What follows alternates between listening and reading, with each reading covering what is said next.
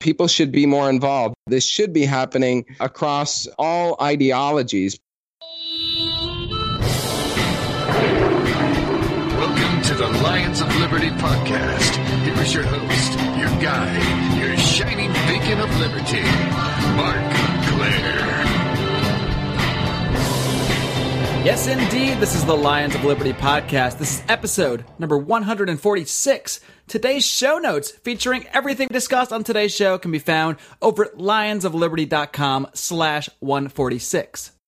Before we get into today's show, I want to briefly mention our great sponsors, starting with our friends at Health Excellence Select, who provide an exciting and affordable alternative to Obamacare health insurance. To learn more, head over to lionsofliberty.com slash health. We are also brought to you by our friends at libertymaniacs.com, your home for killer political and satirical gear. To get a 10% discount on your entire order, use the discount code Lions of Liberty at libertymaniacs.com.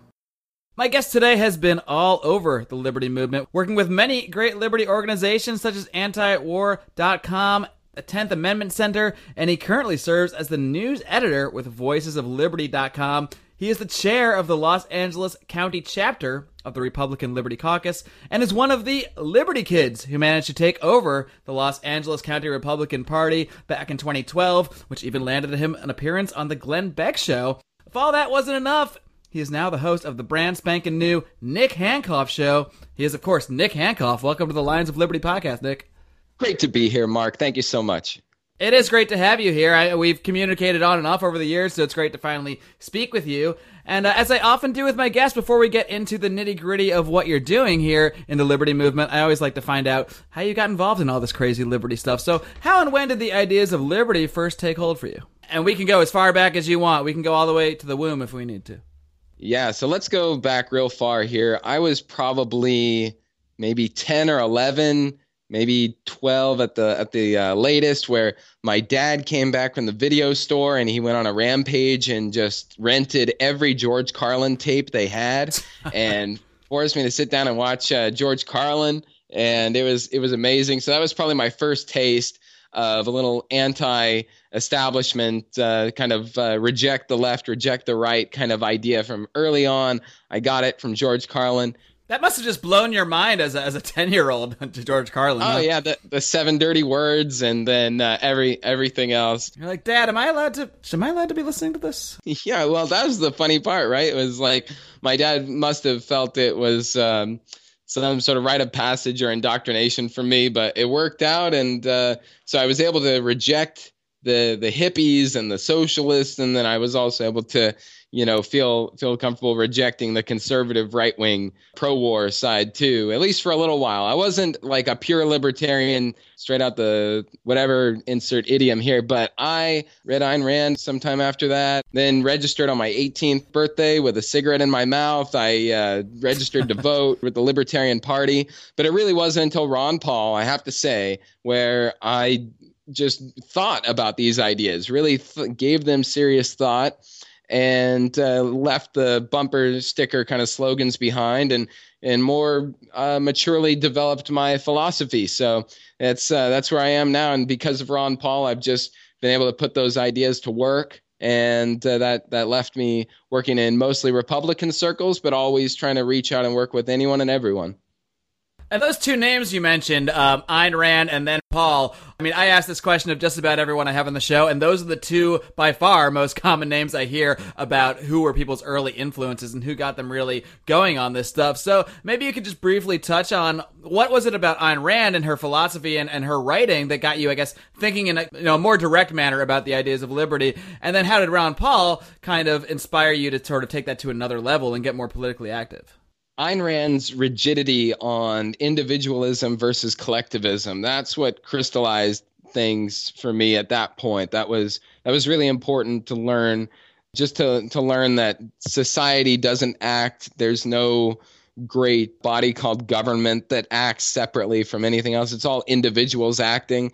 So with that, there's not a whole lot else uh, I would be able to say about Ayn Rand's uh, influence on me because I just really enjoyed reading the the books, nonfiction and fiction. But the most I could give her credit for was the individual versus the collective, really to cement that in my mind. From there, um, I actually almost went astray a little bit at that time, and probably in the eighth grade. Uh oh. Yeah, Can't have you getting too far off the reservation. You know, Ayn Rand Institute, not a huge fan, uh, but you know, there's a lot. There is a lot that people can still learn from Ayn Rand. Although I, I think it was a positive development for libertarianism that more people say they came to liberty through Ron Paul than say Ayn Rand, and and I think that's a good thing. Uh, I did benefit from Ayn Rand, but I think um, there's a lot of baggage that comes with that as well. So what Ron did for me was bring in a human element and just a greater understanding of, of economics and a, a, greater understanding of you know the country's history and its untold history, not just the um, you know the school book version. So you know I, I think I think Ron Paul was more well rounded, and I think Ayn Rand probably you know a few lessons, but I um, I don't think uh, it's on the same level as Ron. So. Yeah, I think one way to sum it up for many people is that Ayn Rand kind of gets you thinking, and then Ron Paul kind of gets you acting. And I mean, yeah, that's a great point. There's a lot more intricate ways to look at their, their beliefs. I, I don't agree with either of them on 100% on everything, and that's probably true of you know me versus any human being on the planet. I'm not going to agree with on everything, but they really do get the ball rolling um, in so many ways for people, and I think that's the reason that those names are so common and come up on the show when I ask that question so much. So, Nick, how did you go about taking your activism sort of to this other level where you've worked with so many organizations that I respect, such as antiwar.com, 10th Amendment Center. Why did you decide to really pursue this stuff in sort of a full time manner as opposed to, well, doing what I'm doing, which, which is working 60, 70, 80 hours a week and then trying to do this on the side? I just got hooked on it. I don't know. I I um fortunate enough to live in in the LA area and it's so uh, underrated. We should talk about that a little bit about how the Los Angeles liberty scene is so underrated and and uh, you know eclipsed by the efforts of those on the East Coast and Washington D.C. and other other parts of the country. I think LA is extremely underrated.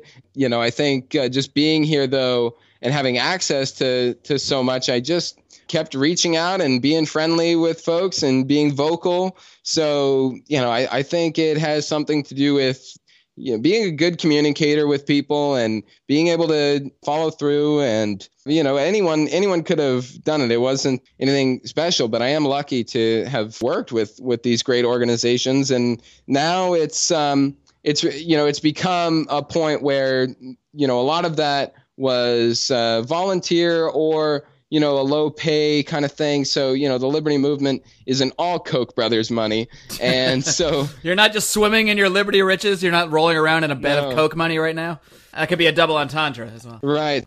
So living in LA for about 10 years, most of that was little small part-time jobs and then trying to balance activism and, and little things on the other side as well and finally i you know i started um, looking for more real uh, paid work, and I'm doing a little bit better in that realm now. But yeah, for a long time, it truly is a struggle. And and activists maybe they get sometimes more appreciation than they deserve, but on the whole, uh, not enough appreciation to the activists who are waking people up to real uh, solutions to the problems that are facing the country. Let's talk about the liberty movement here in Los Angeles a little bit because it's it's if you're not from here and you don't live here and you're just you know you just see California as commie California or whatever people might like to refer to it as, uh, you would never think that this is a kind of place where there would be any sort of liberty movement whatsoever. But as you and I both know, there is a very vibrant liberty movement, especially in LA. I mean, uh, you know, all over California as well. So why don't you just get into that a little bit? I mean, why do you think there is this kind of movement? I mean, obviously, you you guys, you and a couple friends of yours, liberty-minded friends, basically took over the Republican Party out here in LA. So so what is it about Los Angeles? What is it about the activists out here that um, really differentiate themselves from some other the places that you mentioned? I mean, I'll get flack from my great friends in the Free State Project. They'll say, hey, "You got to get out of California. You know, that's a, it's a terrible place. There's n- you're never going to advance liberty there. You got to come to New Hampshire and be around like-minded people." And I say, "Well." I mean, A, I don't want to move to New Hampshire because uh, I like the weather here, and B, there's plenty of like minded people around here too. Yeah, we we haven't quite, you know, and and uh, now no one really uses that phrase anymore. Take over because that was so, uh, you know, that was so 2012. yeah, it makes it sound like you guys you guys stormed in there with machetes and yeah. and, and, demanded so, yeah, uh, control. Exactly. And uh, hell, maybe we did, but I'll tell you right now, it's at a point where uh, it's definitely a shared experience now where it's not just one person with a, a, gavel at the front speaking for everyone else in the room. It really is a real mix up. So the Tea Party and the Liberty folks and all the other factions, it really has changed the Republican Party and just what issues they take on and, and what they talk about the liberty movement in LA is really crazy. There's something going on all the time. I'm so busy. Like this past weekend for the Republican side of politics, we did an event in Anaheim called Cannabis in California. And that uh, we had speakers like Judge Jim Gray and David Nott of the Reason Foundation and other great speakers. And so we were able to instill these ideas into Republican Party politics. And tonight, totally outside of Republican circles is Liberty on the Rocks, and Adam Kokesh is coming out. So every like it's multiple times a week, or at least one day a week, it seems. There's meetings or events or something going on for the Liberty crowd. And we have, you know, the Libertarian Party here and just all these different organizations. And in LA, it's been great because you can kind of with with LA being so big, you can kind of start up your own network if you just are half savvy on meetup.com or Facebook or something. You can kind of start your own network in LA on almost anything you want. You can find like-minded people you'll find a lot of different liberty groups in LA. And then the other side of that, the you know the price that we pay for that a bit is LA is so stretched out and so big that not always uh, can people get together on on the same day. You know, schedules conflict, or you know, just driving anywhere in LA is hell. So it, it can be tough to to organize really effectively, as effectively as we'd like to be. So it uh, it does. It, it's like a, a crazy liberty jungle in in LA. You know.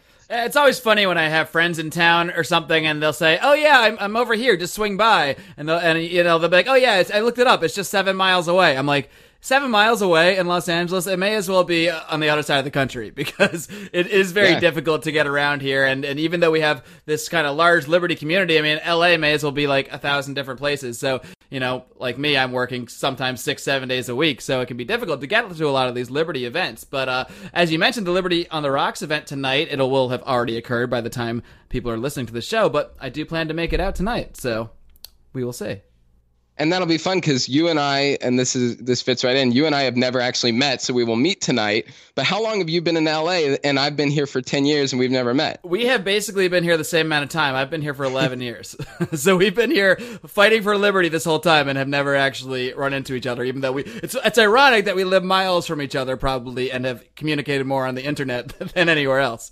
That's actually the only way. Well, finally, finally, we will smash the state tonight. Finally, Absolutely. it'll happen. You, me, and Adam Kokesh and the entire uh, LA drinking liberty community will come together. Uh, so, Nick, why don't you get a little bit more into detail about you know how you and um, Noah and um, Amir, I believe, are their names. You kind of went in there. I'm not going to say took over, but you uh, even infiltrated. I don't want to to use because it sounds a little too shady, but you got involved with the Republican County Party out here, with the Republican Party in, in Los Angeles County, and uh, you were able to ascend to to prominent positions within that organization. So, what were the keys to doing that? Because I have to imagine when you know these these twenty something kids show up for the first time talking about libertarian stuff and talking about Ron Paul, you you probably got a few strange looks. Yeah, that's where we got the name Liberty Kids. After all, it was uh, it was sort of a denigrative remark at us, Ah, these Liberty kids again. Yes, yes, and and uh, yeah, it's true. Uh, Amir actually rose to the chairmanship of his local central committee, and anyone can run for a central committee. I don't know exactly how it's organized in other parts of the country, but you uh, you know you hear stories of people, Liberty kids, and the rest of the country getting kicked out of their Republican Party. There was just a case in Georgia that that got some attention about that that people should look up. Uh, a fellow named Jason Pye was kicked out of a Republican Party, and so this these things happen. And we were inspired by efforts in Nevada and efforts uh, across the state of California, in Iowa, and just parts all around the country, really. And all it took was running for central committee. And maybe they have a different name for it in your local area, but But over here, we we just uh, run for central committee every four years now, and it's it's rather easy to get on the ballot. And it's it's just a matter of you know getting a few thousand votes from your neighbors. And it's not exactly easy but it is easier than you think. So i do encourage people to get involved even if it's something you wouldn't think you would do that you have to go to these central committee meetings. Just go to a meeting and find out who actually is running this stuff. And most of the time, you'll see that you could definitely do a better job. So that's what we did. We all put our names on the ballot. I didn't win, uh, I lost my election, but I ended up being appointed later. So you can still ultimately win or gain the respect of your uh, comrades, so to speak, and they'll you know fill you in as an alternate or get you involved somehow and that's you know that's where you start. And we're we're really excited about our success from 2012 and how we're going to carry that on in 2016 as well. So it's a, it's a fun thing. People should be more involved. And the reason why it's not just to spread liberty and change the republican party or something like that. This should be happening in the democratic party. This should be happening across all ideologies because the democratic party and the republican party are both basically arms of the federal government at this point. They're they're more or less federal agencies more than they are political parties in the traditional sense. Through our taxpayer money, we pay for their conventions. So to me, I really see it as a way to literally take your government back. And that can be for anyone, whether they're uh, liberty oriented or, or a Bernie Sanders fan, you know, who's disgruntled with the Democratic Party people will find their way to the libertarian truth eventually mark. Don't worry. But uh, wherever they are now they really should be challenging that status quo uh, wherever it is. So i think uh, the republican party should be just used as a, as a vehicle really a tool for the people and it shouldn't be the other way around do you think it's easier for liberty minded folks to sort of get involved in the Republican Party as opposed to the Democrat Party? I mean, do you think that there's more opposition seen to that kind of dialogue from Democrats? Or is it more just because, you know, Ron Paul was a Republican, so, and Rand Paul's a Republican, so at this kind of juncture in time, that's, you know, the party that seems more inclined towards this stuff, even though top down, they certainly, neither party is good, good on the liberty issues that we care about. Yeah, I think generally it's good advice to run within the Republican Party if you're a libertarian minded person. I definitely have seen libertarians in the Democratic Party, and typically I don't see that as being as effective. I thought it meant a lot a few years ago when Julian Assange said that the only political hope in the United States was among the Liberty Republicans. So I think he's right on that. And, you know, it's not the uh, one all and be all of liberty activism, but I think if you're going to be involved in politics, it's a good idea to do Republican politics. And, and if not that, then forming a, a single issue group, that can also be very effective. If you're not into the party politics, but you do want to start a network and build up your resources and your allies in the political world, start up a single issue group and build a coalition around that single issue. And that's really all that I try to do as chair of the Republican Liberty Caucus in LA County. The ultimate goal is to instill the principles of liberty in the Republican Party, but we, we can only do that in LA most of the time through some sort of big coalition building. So, for instance, we chose our issue to be indefinite detention. The uh, NDAA of 2012, everyone remembers the indefinite detention. It's uh, legalized kidnapping where the government or the military could swoop you up with, and not charge you with anything, not provide you a lawyer, not even provide you a trial date, just hold you in a cell under some suspicion that you were related to terrorists or were about to commit some terroristic act. So we chose that as our issue, indefinite detention, and we linked up with the uh, Occupy 99%, ACLU, and not just leftist organizations. We were also with Oath Keepers at the time. And so working with all these different organizations, there was a bill that, you know, ultimately our goal was to just influence the LA City Council or something like that. But actually, a bill was introduced in the California state legislature and introduced in 24 states legislation that said the states would not participate, would not share their resources with the federal government. So it was a big inspiration from the 10th Amendment Center to get that legislation through. And the Republican Liberty Caucus was just a part of a grand coalition behind that. So, for those who want to poo-poo the Republican Party activism, it's uh, it's a great way to reach out to others. And then at that point, it just doesn't matter what your political name tag is. It's just the fact you're working on an issue that's important.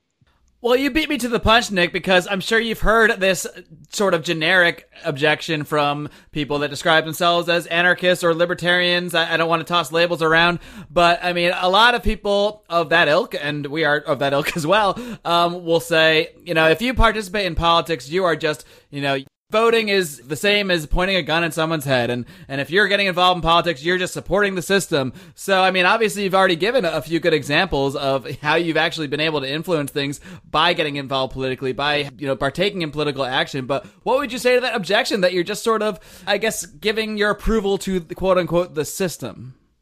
Well, I would just invite them to Liberty on the Rock so we could drink together, you know, and that would be it. But uh, no, you know, it, that sort of attitude it's uh, on an individual basis, of course. I can't judge everyone, but I do see a lot of that. Uh, it's just internet, you know, it's just uh, internet warriors. They just get on their keyboard and they become little Facebook fighters, and that's fine. That's really fun, and I definitely partake. But I'm not there to discourage anyone from anything. I'm not going to shame anyone for not being a part of the Republican Party. Um, you know, I, I, I really can't blame them. I held my nose and um, you know, I, I feel much better about the decision now, but of course, at the time, it was a difficult decision, and and so I respect the fact that not everyone will come to the same decision that I did. So that's all good. Um, you know, I uh, I hope that they're successful in in private enterprise and in Bitcoin or 3D printing or or some other just miraculous technology that frees us from the state or at least um,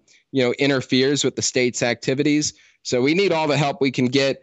I think it's um, uh, I can't remember exactly who I heard it from. I'll have to get back to you to update this. But uh, the quote was um, Libertarians have to be everywhere doing everything all the time. And that's our only shot. So I'm not going to stop anyone from doing anything they think is the best use of their time. Absolutely. I mean, there, there's no one way to properly advance the ideas of liberty or, or, properly make a better world. There's a million different ways. There's countless ways. There's doing it just through business. There's doing it just through being a good person in your day to day life.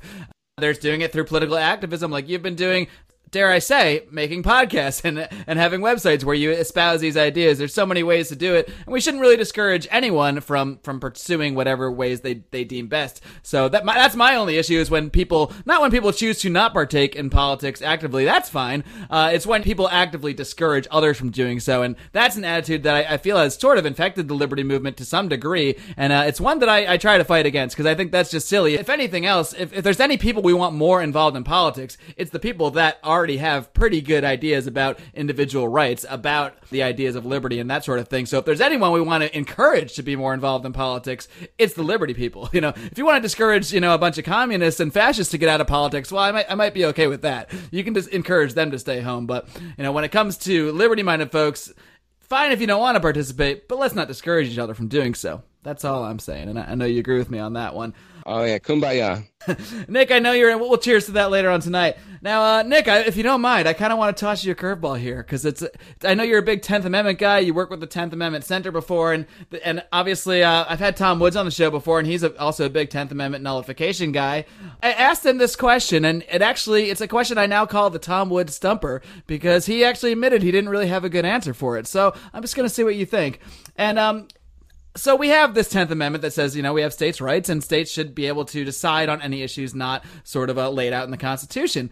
Now we also have this federal war on drugs that we all agree is terrible. And uh, you and i support all state efforts to nullify that to combat the war on drugs. We support the state of colorado the state of marijuana that are, are legalizing this stuff despite what the feds may object to. But if we picture a world where things are reversed, let's say the federal government decided, you know what, we have totally had a change of heart, or maybe some better people just get in power, and they say, war on drugs, it's over. We're done. We're not even going to classify drugs as criminal acts anymore.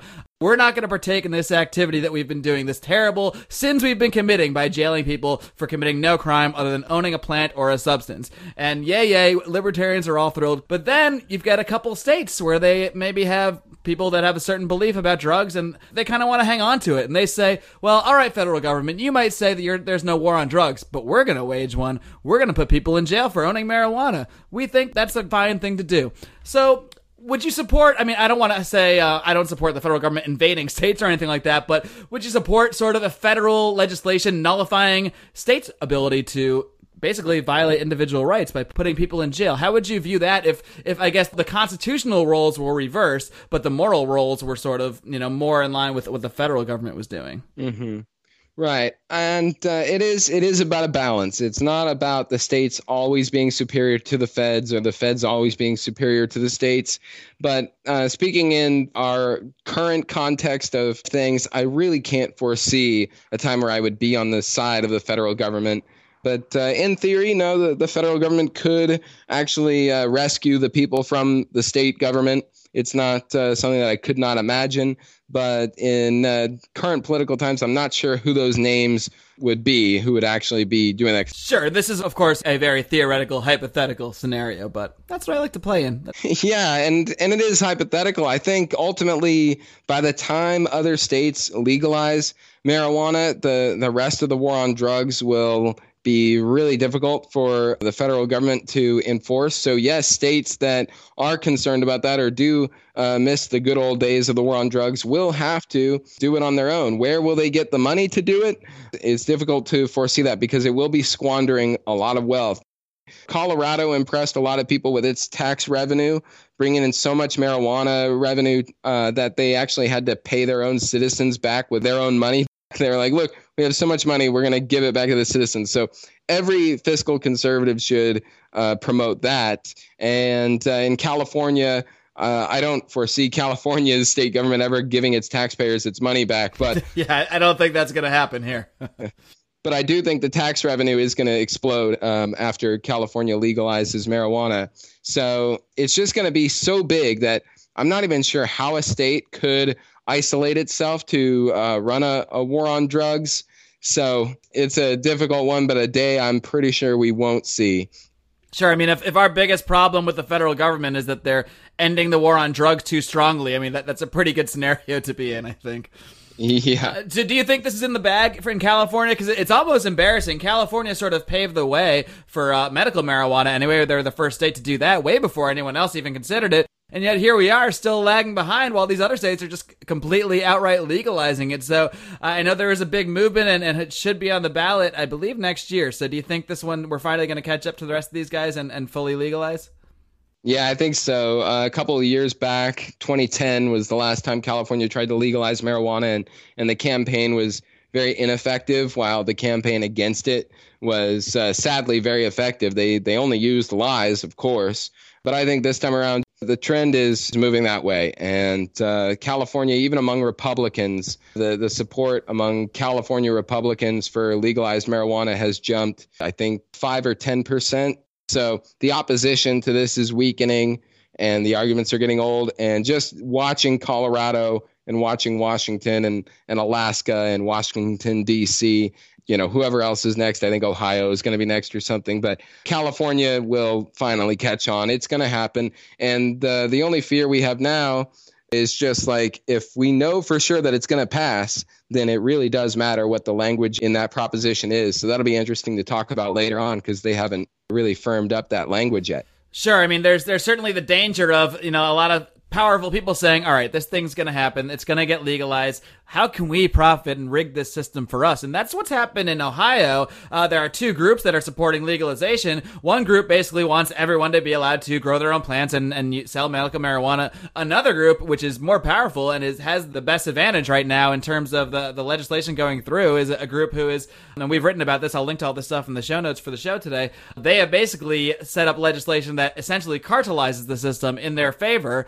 and basically allows them to be the only people who can grow and produce marijuana for, for distribution. And now I still see that as, you know, a net positive, you know, as, as opposed to our current system because it, it would at least stop people from going to jail for it. So that's good. Sure. But it's also a danger that now we get this entrenched cartel for this industry. So I think it is important, like you said, to to focus on the language and kind of uh, be the watchdogs here and make sure that there's not some some shifty characters kind of uh, moving in and trying to take control of the whole thing. Yeah, and, and you're exactly right, though. No, almost no matter what the, the uh, proposition says, I will be voting for it just because Right. it is a matter of taking on that prison industrial complex, is, is for sure. Now, Nick, uh, before we let you go, I want to give you a chance to plug some of your recent projects here, and uh, one of them, as I mentioned at the top of the show, is that you're joining me in the uh, the sort of radio and podcasting realm with the Nick Hancock Show. So, what inspired you to take to the airwaves, so to speak, and start putting out your own show? What sort of topics do you plan on covering, and and what's out there that you weren't getting from the other shows of the world that you felt the need to step your own toe into the water? Well, uh, what inspired me to start the Nick Hancock show was I just thought my name would be great in lights. I thought people would enjoy that. No, I don't know. Uh, no, you know, I love I love radio so much, and and I've been meaning to do this for so long. And I did do some podcasting with uh, Michael Boldin at the Tenth Amendment Center. That was a lot of fun.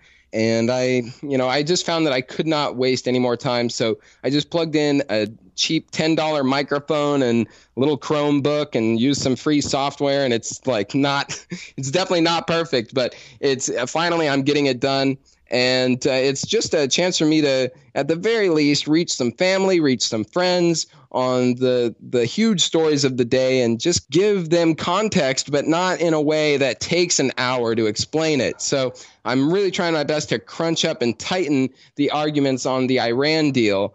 And uh, so our last episode which you can check out at nickhancock.com uh, our last episode my producer and lovely alice uh, she was on the show so uh, she's helped me. She's helped me so much in in the show, and um, just uh, she's amazing. So Alice and I get on there to talk about Justin Amash and the Liberty Republicans voting against the Iran deal. So we try and do it in a in a way that's uh, neat and tidy and helpful for um, you know the people that we care about to really help them understand the issue. So that's my audience. It's uh, it's my friends and family. So you know you know that when you listen to this show, you're not going to get just a, a really uh, angry, uh, crazy guy yelling. You know, it's going to be like your show in a way. I'm just ripping you off, Mark. You know, it's just I'm I'm stealing your style of like making a really friendly show and providing a lot of helpful facts. So uh, you know, I hope uh, I hope that uh, you'll be on the Nick Hancock show sometime soon.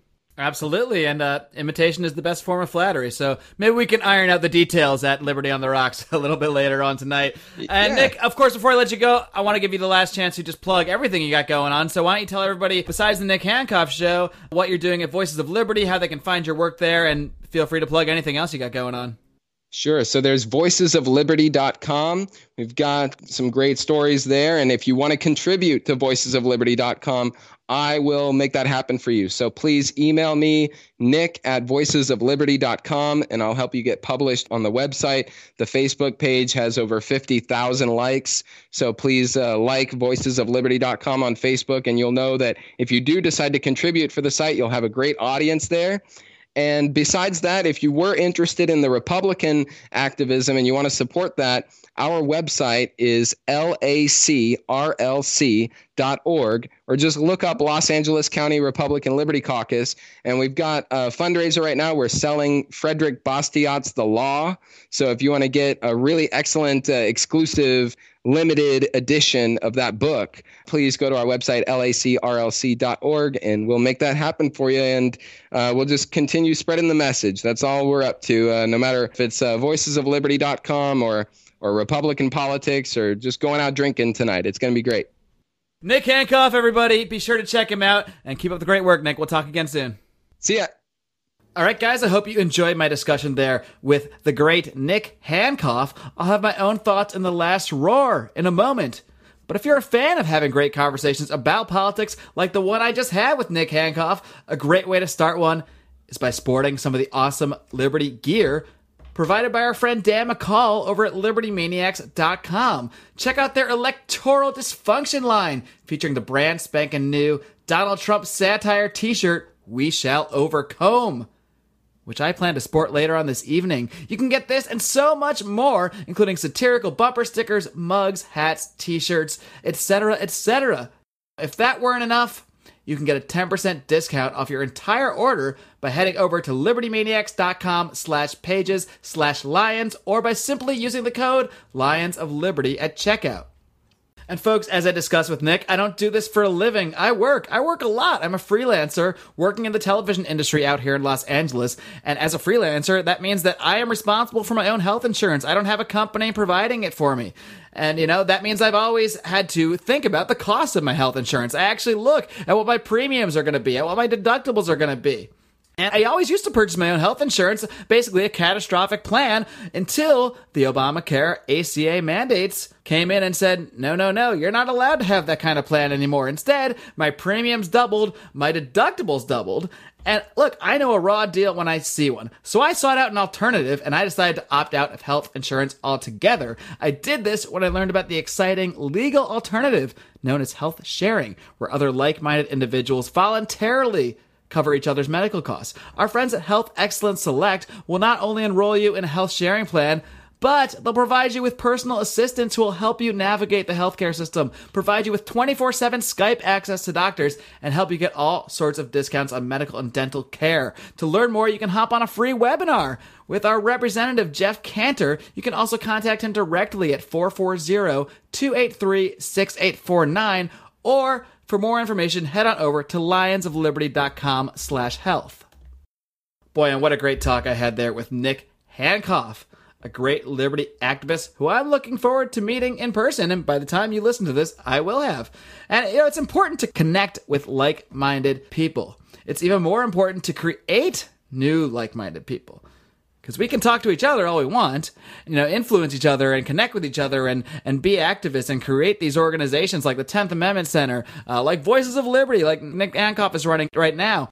But we can only speak to the choir so much. The only reason speaking to the choir is helpful is because it helps us refine our ideas. But what we really need to do is is reach out to new people. That's why I do this show. I don't do this just to speak to other libertarians. I do this to try to present what I view as the proper interpretation of libertarian ideas or of the ideas of liberty. I don't try to get too wrapped up in the labels because so many people hear the word libertarian and they already have a cartoon caricature of, of what they think libertarianism is. You know, they, they picture the greedy capitalist smoking the cigar, laughing his way to the bank. Well, that picture should be associated with the crony capitalists and fascism, really. And that's the kind of differentiations we need to make when we're having these kind of conversations. Now, more important than creating new like minded people, even, is to have the right ideas in the first place, the right principles. That's why it's always important to focus on principles. That's why I asked Nick what I call the Tom Woods stumper. The question that Tom Woods admits he didn't have a great answer for. And I'm not even saying the answer is necessarily simple in terms of the reality of the situation, in terms of the Constitution, the 10th Amendment, yada, yada, yada, but we still have to come to a moral consensus on what is right and wrong. Now, if you have a conception of individual rights, and if you believe that individuals have the right to take any action so long as it does not harm another, well, we need to kind of have that principle across the board. And if we say it's wrong for the federal government to wage a war on drugs, we have to equally say that it's wrong for a state to wage a war on drugs. And when we're forming an idea of what government can be, what government should be, to me, the only rightful role of government is one that's A, voluntarily formed and has the actual literal consent of the people governed, but B, that it consistently apply and enforce the standards of individual rights. So if someone's rights are being violated, if they're being thrown in jail for owning a marijuana plant, for example, for one of many possible examples, we need to declare that wrong, whether it's being perpetrated by the federal government or whether it's being perpetrated by a state government, whether it's being perpetrated by your next door neighbor. Maybe they've got a, a basement full of people who they locked up for having weed plants. I don't know. But the principle behind this remains the same. And, you know, that's what I was trying to say when I brought this up on a recent episode of Rand Pluses and Minuses. And it might not have been the perfect analogy at the time. We were discussing the Kim Davis issue. I, I sometimes just come up with things on the fly, and it's not always perfect. Usually, analogies aren't perfect. But it's extremely important when trying to discuss these issues that we lay out our principles. Otherwise, people get confused. They think libertarians are hypocrites. They don't care if states throw people in jail. Well, I do. I want that stuff stopped. And, you know, when we hide behind constitutional 10th Amendment arguments, those are good in certain cases, in certain practical cases. In a lot of these cases where we're talking about states rejecting the NSA, like Nick was discussing, or, um, you know, nullifying the war on drugs in certain levels, that's something we should absolutely approve of. But if the roles were reversed, we still have to look at who's right and who's wrong. And if the roles are reversed, the rightness or wrongness of a situation does not change. Now, we can still analyze the practicality of that. No, I'm not calling for the federal government to send troops into Idaho if they refuse to legalize marijuana necessarily, but it doesn't change that the federal government would be right to declare it wrong, would be right to say, no, it's wrong to lock people up, you know, for owning a plant, for not harming anybody else. We have to be consistent about this stuff. And that's why I do this show to try to push this idea of actually being consistent, of finding a consistent philosophy that we can apply equally to any situation. And I'm going to keep doing that here on the Lions of Liberty podcast every single Monday and Thursday, published at lionsofliberty.com. Of course, you can listen all over wherever podcasts are found iTunes, Stitcher Radio. If you could take a moment, if you're a fan of the show, please head on over to iTunes and subscribe. Leave us a rating, hopefully a five star one, and leave us a review, hopefully a good one. If you want to go on there and give me a one star and, and just chastise the show, well, there's nothing I can do to stop you. It's a free country, but. Well, if you're a fan of the show, why would you do that? If you're still listening now, why would you do that? These are a very simple way you can help spread the word. Of course, just sending the show to your family and friends, posting it on Facebook, tweeting us out. These are all ways you can help us out. We, of course, invite you to connect with us on our social media at facebook.com slash Lions of Liberty, on the Twitter at Lions of Liberty. I'd like to personally invite you, if you'd like to take this conversation to another level, to come join our private Facebook group called the Lions of Liberty Forum. You can look that up on Facebook. We'll also link to it in the show notes for today's show. You can have great conversations with us. You can tell us why we're idiots. You can tell us why we're smart. You can tell us whatever you want. We promise to keep it um, respectful and fun. And we're having some great talks over there. So head on over to the Lions of Liberty forum and join the conversation. Until next time, folks, live long and live free.